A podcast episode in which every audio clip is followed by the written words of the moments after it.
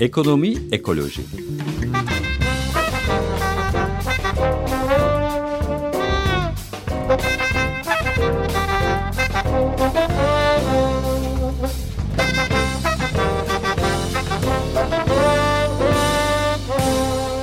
Hazırlayan ve sunanlar Pelin Cengiz, Mehveş Evin ve Serkan Ocak. 94.9 Açık Radyo'dan Ekonomi Ekoloji Programı'ndan herkese günaydın. Günaydın. Evet e, aslında son bir aydır erken seçim eksenli bir gündem var Türkiye'de. Ama onunla birlikte tabii hem iç piyasalarda hem dış piyasalarda yoğun bir şekilde Türkiye ekonomisi konuşuluyor. Dövizdeki yükseliş, döviz yükselirken borsada yükseliyor.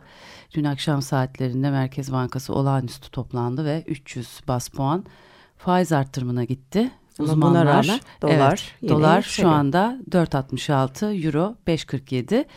Bu hafta biz biraz ekonomi konuşacağız. Evet, yine konularımızla bağlantılı olacak evet. tabii. E, çünkü e, ekonomideki bu krize gidişte ya da belki krize gidiş değil, krizin ortasındayız, İçinde içindeyiz oluşumuz. de diyebiliriz e, bütün bu inşaat sektörü, mega projeler vesaire onun da enerji e, projeleri, enerji projeleri bunlarla da bağlantılı kısımlarını konuşacağız ve e, hattımızda Bahadır Özgür var.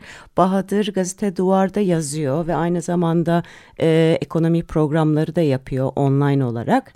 E, genç meslektaşımız e, bize bugün e, sorularımızı cevaplandıracak. Biraz e, bu meseleleri yani özellikle ekonomideki e, sıkıntıları ve Türkiye'nin nereye gittiğini, neleri beklediğini bize anlatacak. Hoş geldin Bahadır. Hoş bulduk. Günaydın. İyi Günaydın. Ee, istiyorsan bir genel e, bir tabloyla yani bugün güncele dair bir tabloyla başlayalım. Ee, ne, ne diyeceksin? Yani Merkez Bankası'nın bu e, faiz arttırımı, doların gidişi ve bütün bu para politikalarıyla ilgili e, bir toparlamayla başlayalım. Evet. E, zaten acil gündemde, sıcak gündemde bu kur artışı. Evet. E, en çok tartışılan konu. E, bildiğiniz gibi dün akşam e, 300 bas puan, yani çok yüksek bir artırım yaptı Merkez Bankası. Evet. E, dolardaki artış karşısında ama etkisini bugün görüyoruz ki çok sınırlı kaldı. Hı hı. E, çünkü birincisi e, artık e, mesele sadece kur artışı değil, bunu görüyoruz. Yani kur artıyor bu bir gösterge ama sadece kura müdahaleyle ortada çözülebilecek sorunlar olmadığını görüyoruz. Aslında bu artıştan son yılların çok uzun süredir bu kadar yüksek bir e, faiz artımına gitmemişti çünkü. Hı hı. Birincisi e, geç kalınmış bir müdahale olduğunu görüyoruz. İkincisi artık meselenin e, kuru aştığını ve e, ciddi bir kriz göstergelerinin ortaya çıktığını gösteriyor bu durum. Hı hı. E, o açıdan da etkisi yani çok çok çok sınırlı oldu. Dün yaklaşık yüzde beş artmıştı dolar. Ee, çok az düşürebildiler ama bugün gördüğümüz kadarıyla yüzde üç yine Sabah değerlendi. saatlerinde evet değerli. Evet, yüzde, tekrar değerlendi. Evet. Bu da aslında yani faiz artırımlarıyla e, bu tür e, para politikalarındaki e, tedrici önlemlerle çözülecek bir sorun olmadığını gösterdi bize. Hı hı. İşin evet. özeti bu. Yani Evet. kurun düşmeyeceğini Evet. Bir Şimdi- yandan Hı hı. da e, pardon Pelin e, Erdoğan'ın e, dün akşamki açıklamaları var. E, seçimin ardından enflasyon ve cari açığı azaltmak için tedbir alacağız gibi. Evet. E, yani seçimi niye bekliyoruz Aslında yani ne bütün tedbiri? ekonomi yönetimi de e, topu hep e, seçim sonrasına atıyor. Sanki 25 Haziran sabahı ekonomi birdenbire düzelip her şey yoluna girecekmiş gibi. Ama Evet. tabii bütün bunları e, sadece bu e, Türkiye'deki e, içerinin sorunu değil. Bu aslında küresel olarak e, takip edilen bir mesele. Türk lirasındaki bu e, çok yüksek e, değer kayıpları sanıyorum yılbaşından bu yana %20'lerin üzerinde e, Türk lirasındaki değer kaybı ve bugün Financial Times aslında çok da sert e, olabileceğini söyleyebileceğimiz bir manşet atmış. Piyasalar Erdoğan'ın hapse attığı bahtsız gazetecilere benzemez. Yani piyasalar neyin ne olduğunu görüyor, biliyor. Bundan sonraki süreç için e, neler söyleyebiliriz? Yani 25 Haziran sabahı çok farklı bir Türkiye ekonomisine uyanmayacağımız belli. Ne yapmak lazım? Nedir aslında olması gereken yol haritası? Yani şöyle bakmak lazım aslında. Tabii ki ya biraz kriz şöyle bir şey oluyor. Hani kışın geleceğini bilirsin. Bakarsın e, hava durumuna, ileriki e, verilere bakarsın falan da ama kar yağdığı zaman hani kış geldi deriz. Biraz biz de bu dolar yükseldiği zaman hani kriz mi geliyor diyoruz ama aslında Evet. Türkiye ekonomisi çok uzun süredir e, bir krize doğru gidiyordu. Bunu pek çok iktisatçı da söyledi. Pek çok uyarılarda da bulundu ama hükümetin tabii bunu dinlemediğini zaten biliyoruz. Hı hı. Çünkü Türkiye'nin karşı karşıya kaldığı sorun e, çok ciddi bir e, finansal sorun. Bir finansal krize doğru gidiyor. Yani çok yoğun bir borçlanma var.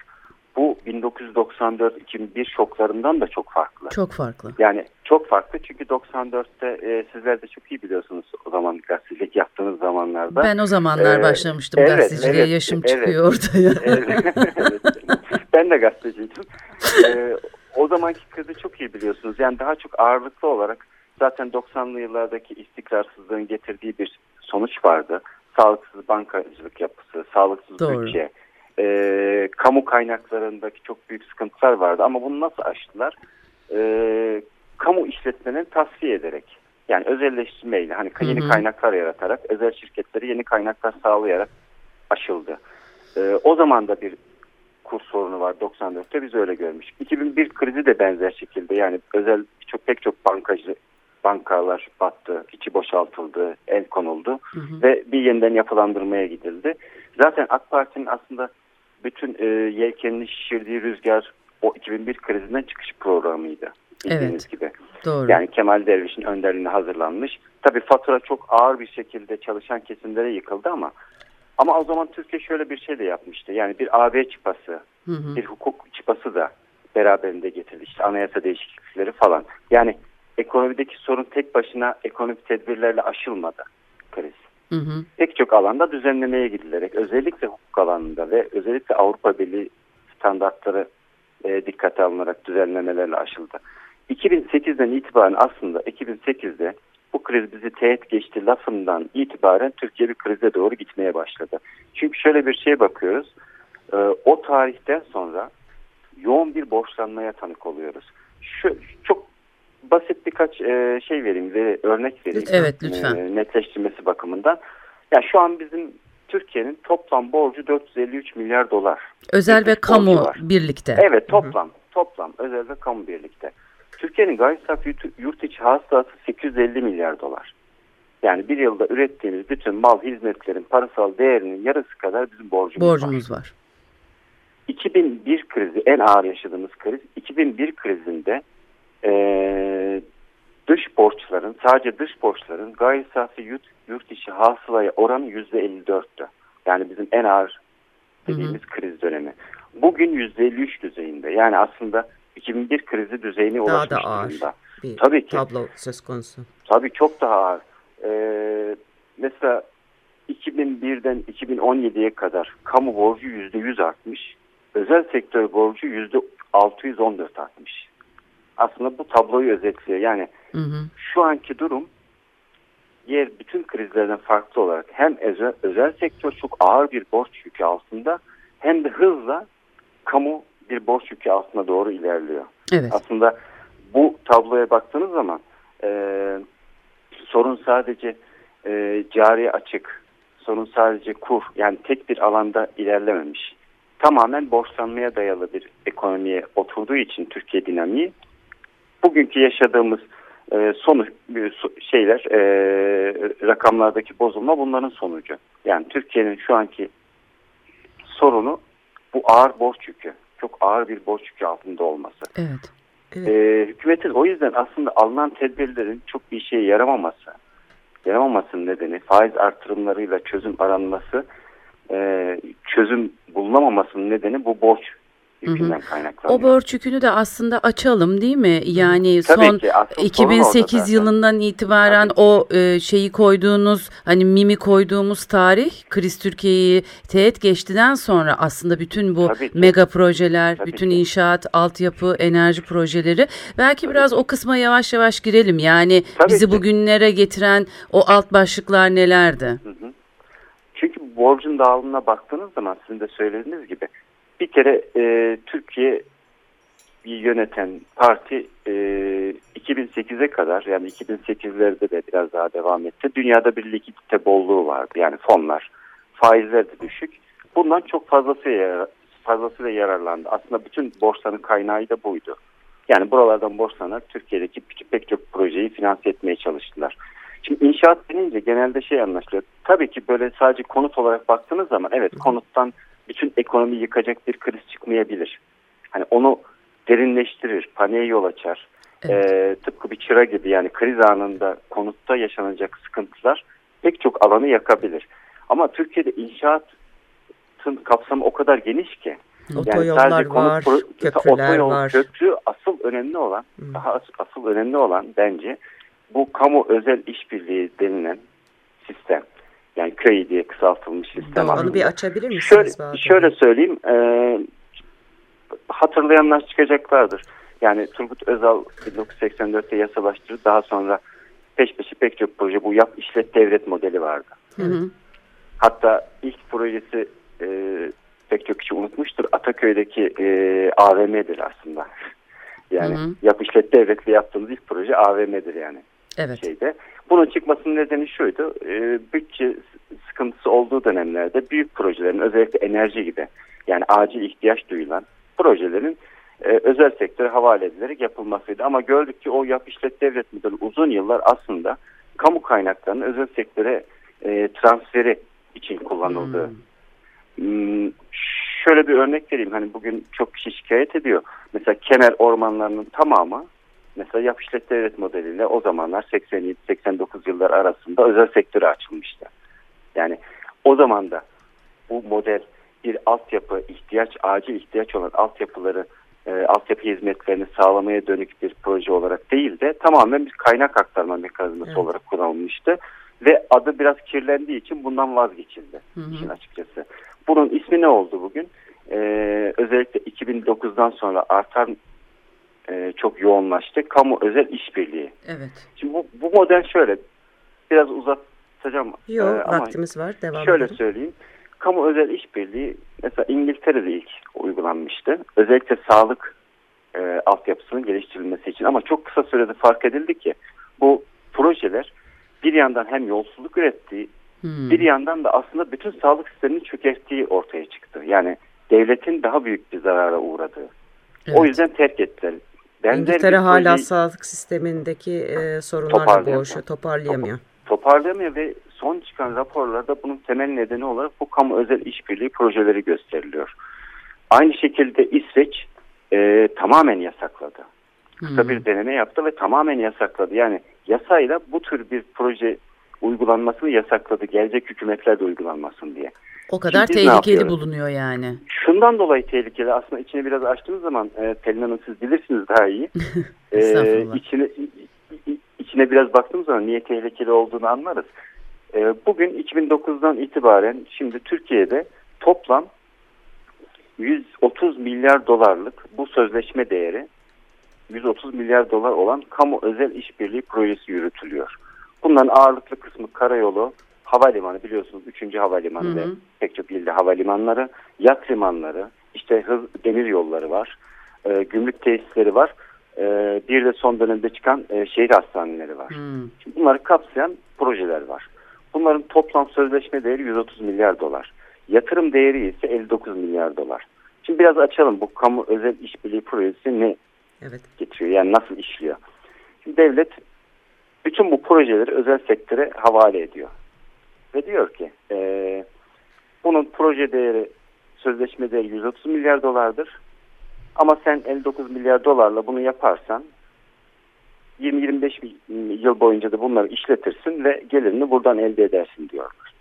Şimdi burada bir tane e, bu sözleşmelerde şöyle bir kritik konu var. Şimdi sözleşme değeriyle yatırım değeri arasında ciddi bir fark görünüyor. Yani 130 milyar dolar sözleşme değeri, yatırım değeri 59 milyar dolar. Bu şu anlama geliyor. Devlet kendisi yapsa aslında ve işletse 130 milyar dolarlık elde edeceği gelirden vazgeçiyor. Yani bu aslında hiç mantıklı dolarlık... gibi gelmiyor ama e, tabii Ma ki başka e, hesaplar var bu işin mantıklı. içinde. Tabii tabii tabii. Yani 130 milyar dolar gel, elde edeceği geliri tamamen özel sektöre havale etmiş oluyor. Birincisi bu. İkincisi Türkiye'de hiçbir şirket şu anda aslında birkaç yıldır hiçbir şekilde kredi bulacak durumda değil. Bunun nedeni de zaten bankacılık sektöründe görüyoruz. Yani şöyle söyleyeyim bankaların e, verdiği kredilerin yüzde 65'i zaten kısa vadeli krediler. Yani tüketici kredileri, işletme kredileri, ihracat kredileri ve ithalat kredileri. Bunlar da bir yıl ve altı vadeli. Yani verebilecek gücü bu kadar. Zaten yüzde otuz da yurt dışından kredi alarak yani tekrar borçlanarak içeri kredi verebiliyor. Dolayısıyla hiçbir özel şirket kendi öz kaynağıyla bu bankalardan kredi alacak durumda değil. İşte köyü dediğimiz bu kamu özel e, işbirliği projelerinde devreye hazine giriyor. Ve hazine diyor ki ben bütün kredilere garanti oluyorum. Hı hı. Bu saydığımız bütün projelerin kredilerinde hazine garantisi var. İkincisi bu yetmiyor. E, bu işi alan şirketlere gelir garantisi veriyor. Yani 20-25 yıl boyunca gelir garantisi. Bunu nerede gördük biz? İşte e, köprülerde gördük mesela. Geçsen de geçmesen de. Hepsinde var. Hepsinde var. Hepsinde var. Tabii, Üçüncü köprü, var, köprü. Avrasya Tüneli, yani, tabii, tabii, Osman Gazi şey. Köprüsü. Osman Gazi'de var. Yani orada bir gelir garantisi veriyor. Yani şu kadar araç geçecek. Geçmediği zaman ben üzerini tamamlayacağım. Üçüncü havalimanında da, bile yolcu garantisi o, var. Üçüncü havalimanındaki tablo çok vahim aslında. Hı hı. Yani bütün bunları da açan bir e, vahimlikte o, o örneğe vereyim ben hemen ona geldiğiniz Olur. için. Olur. E, şimdi 25 yıllık biliyorsunuz e, Colin, e, MNG, Kalyon, Cengiz İnşaat gibi bir grup aldı bunu. Hı hı. Beş şirket. Burada verilen garanti şöyle. İlk başta bir kere 4,5 milyar euroluk kredi verdim. Hazine garantisi. Bu 4,5 milyar euronun sadece 800 milyon eurosu özel bankalardan, geri kalan tamamı Vakıfbank, Halkbank ve Ziraat Bankası'ndan kredi verildi. Bu kredilerin tamamının garantisi hazinede. Yani bu kredi ödenmediği zaman tamamını hazine üstlenecek. Hı hı. Sözleşmeye göre bu. İkincisi e, 6 milyar euro gelir garantisi verdim. Yani 6 milyar euro gelir elde edeceğin garantisi veriyorsun bu şirketlere. Bu şirketler bu geliri elde edemedikleri zaman üzerine devlet tamamlayacak. Yolcu başına e, 25 euro garanti veriyorsun. Çünkü belli bir yolcu hesaplaması yapıyorlar. O tutmadığı zaman onun üzerine devlet ödeyecek. Yani açıkçası yani bu devletin almış, batması yani isteniyor. Şunu söyleyeceğim. Yani batmaması mucize olur evet. zaten. Evet. Şöyle bir şey. E, bu şirketlerin hiçbirinin cebinden tek kuruş çıkmadı. Üstüne üstlük daha havaalanı e, devreye girmeden ödemeleri gereken 1 milyar euroluk e, kira bedeli 2 yıl ertelendi. Daha henüz evet henüz daha faaliyete geçmeden iki yıl kira ötelediler. Tabii. Şimdi bunu uzatmayalım. Yani aslında yani çok daha vahim bu sözleşmelerin içerisi de. Şundan söylüyorum. Bugün devletin mesela hükümetin açıklamalarının çoğunda vardır. Ee, evet özel sektörün borcu kabul ediliyor. Zaten Mehmet Çimşek de bunu çok vurguluyor. Ama devletin bu kadar borçlu olmadığı iddia ediliyor. Ama görüyoruz ki aslında bu kamu özel işbirliği projelerin tamamının yükü devletin üzerinde. Çünkü sözleşmelerde herhangi bir zamanda bu 20-25 yıllık süreçte herhangi bir zamanda bu şirketler taahhütlerini yerine getiremediği zaman, kredilerini ödeyemediği zaman veya işletemedikleri zaman veya iflas ettikleri zaman geçmişte yapılmış bütün maliyetleri de dahil krediler ve bütün riskleri devlet hepsini tekrar üstlenecek. Yani dolayısıyla bütçeye bunlar borç olarak yazılmıyor. Çünkü kamu özel işbirliği projelerinin muhasebelendirirken şöyle bir farkı var. Bütçeyi koymuyorsun ayrı bir hesapta tutuyorsun. Böylece devletin üzerinde sanki yük yokmuş gibi kağıt üzerinde görünüyor. Hmm. Ama biz bunları da kattığımız zaman aslında şu an 20-25 milyar 30 milyara yakın dolara yakın dediğimiz devlet borcunun üzerine bir 60 milyar dolar daha koymamız lazım ve bu bu yükün ne zaman bize fatura edileceğini bilmiyoruz şu an. Hayır, Yani halka her an- yani vatandaşa Kesinlikle. e, Tabii nasıl ki yansıyacak Yani meselesi nereden- var tabii, Tabii ki. ki. Yani benzer bir şeyi şu an şehir hastanelerinde yaşıyoruz. Çok vahim bir durum. Ee, Hı. 20 sağlık e, tesisi, şehir hastanesinin biliyorsunuz yatırım bedeli 10 milyar euro. Şimdi 10 milyar euroluk yatırım bedeli var. Bunun bütün kredilerini tekrar üstlenmişsiniz. Üstüne üstlük bu binalar, bu sağlık tesisleri yapıldıktan sonra Sağlık Bakanlığı bunları kiralayacak ve 2.2 milyar euro kira ödeyecek. Yani 25 yıl boyunca biz üstelik devlet bir de kira ödeyecek Hı üzerine. hı. Şimdi ortaya aslında çok basit hesap koyduğunuz zaman bütün bu yatırımları yapabilecekken devlet bunların kat kat üzerinde bir fiyatla özel sektöre yaptırıyor. Bütün yükü de kendi üstleniyor. Bütün Yani- riski de kendi Evet. Üstleniyor. riski aslında şu an bizim inşaat dediğimiz, şimdi inşaat sektörü hani büyümenin motoru deniyor. İstihdamın e, ana sektörü deniyor. Yüzde yedi buçukluk büyüme içinde yüzde sekizlik paya sahip deniyor ama bu inşaatın neredeyse yüzde yetmişi zaten kamunun projeleri. Tamamen finansmanını sağladığı, kredisini sağladığı yani sadece böyle e, konutla sınırlı bir inşaat sektörü yok. Aslında şu an Türkiye'deki bütün yani büyümeye katkı sağlayan, istihdama katkı sağlayan bütün projelerin e, tamamı inşaat sektörü ve bunun yüzde yetmiş de kamunun elinde. Evet. Bir şey daha vereyim. E, Tabii. dünyada Dünya Bankası son olarak açıkladı. Dünyanın şu an en büyük dördüncü projesi. Türkiye'de bu. Üçüncü havalimanı. Üçüncü havalimanı. Üçüncü havalimanı. Hı. Üstelik e, Dünya Bankası şöyle kategorilendirmiş. Yani devletin desteklediği ve bütün riskleri üstlendiği projeler olarak sıralamış bunu. Ve dünyada dördüncü proje bu. Ve dünyanın şu an en büyük şirketleri Colin, Cengiz, Kalyon yani Limak. devlet desteği almış Limak. Hı hı. Dünyanın en büyük 4 şirketi, 5 şirketi olarak sıralanıyor bunlar. Aldıkları proje bakımından. Ve tek kuruş kendi e, bütçelerini harcamıyorlar. Yani o açıdan sizin söylediğiniz gibi hani Türkiye'de inşaat, inşaat sıkıntısı, inşaat sektörünün içine girdiği kriz derken aslında bu, bu yönünü görmek lazım. Bu sadece konut alıp satmak, konut, konut yapmakla ilgili bir mesele değil. Tabii. E, Evet. Sinop, Sinop nükleer santrali bir inşaat projesidir. Akkuyu Ee, aynı ne- şekilde. Akkuyu bir Hı hı. inşaat projesidir ve onların sözleşmelerindeki yükler çok daha ağır. Tabii. Yani Evet, Çok daha e, alım ağır garantileri. ve bunlar da inşaat projesi.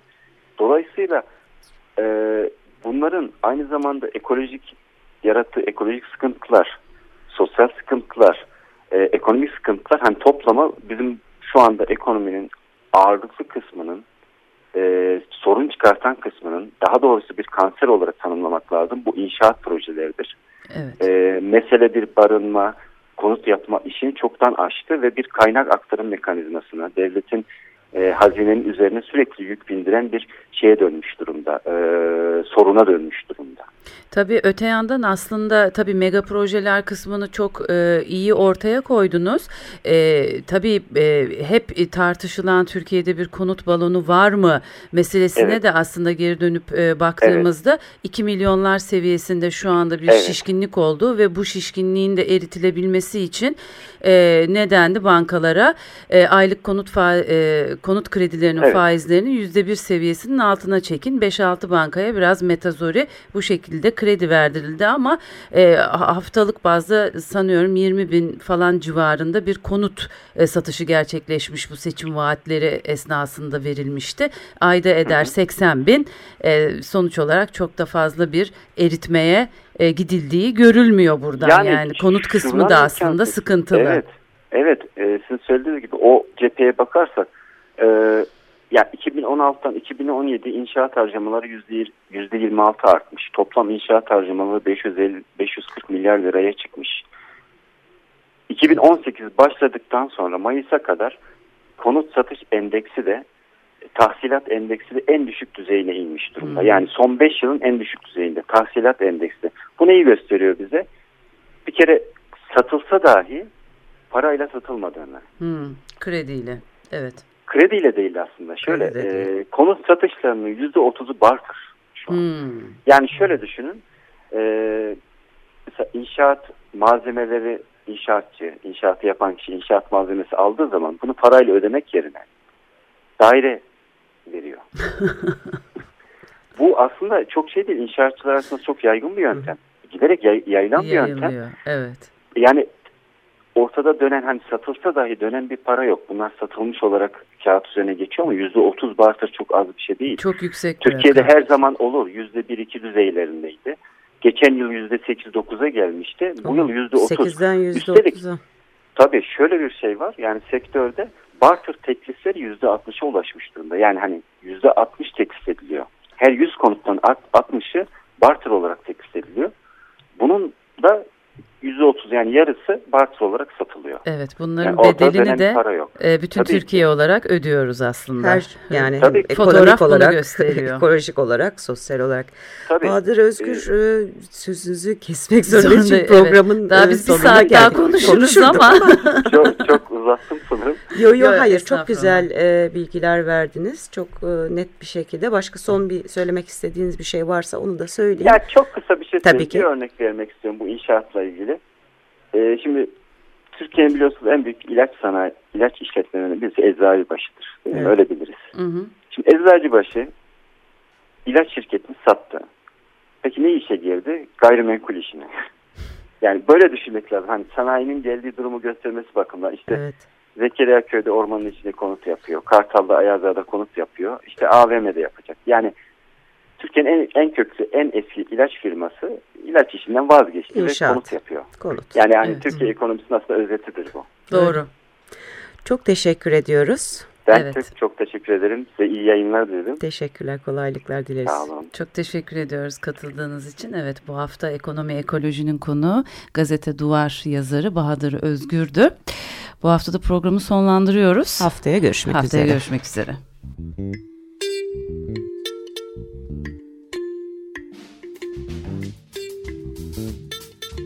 Ekonomi ekoloji.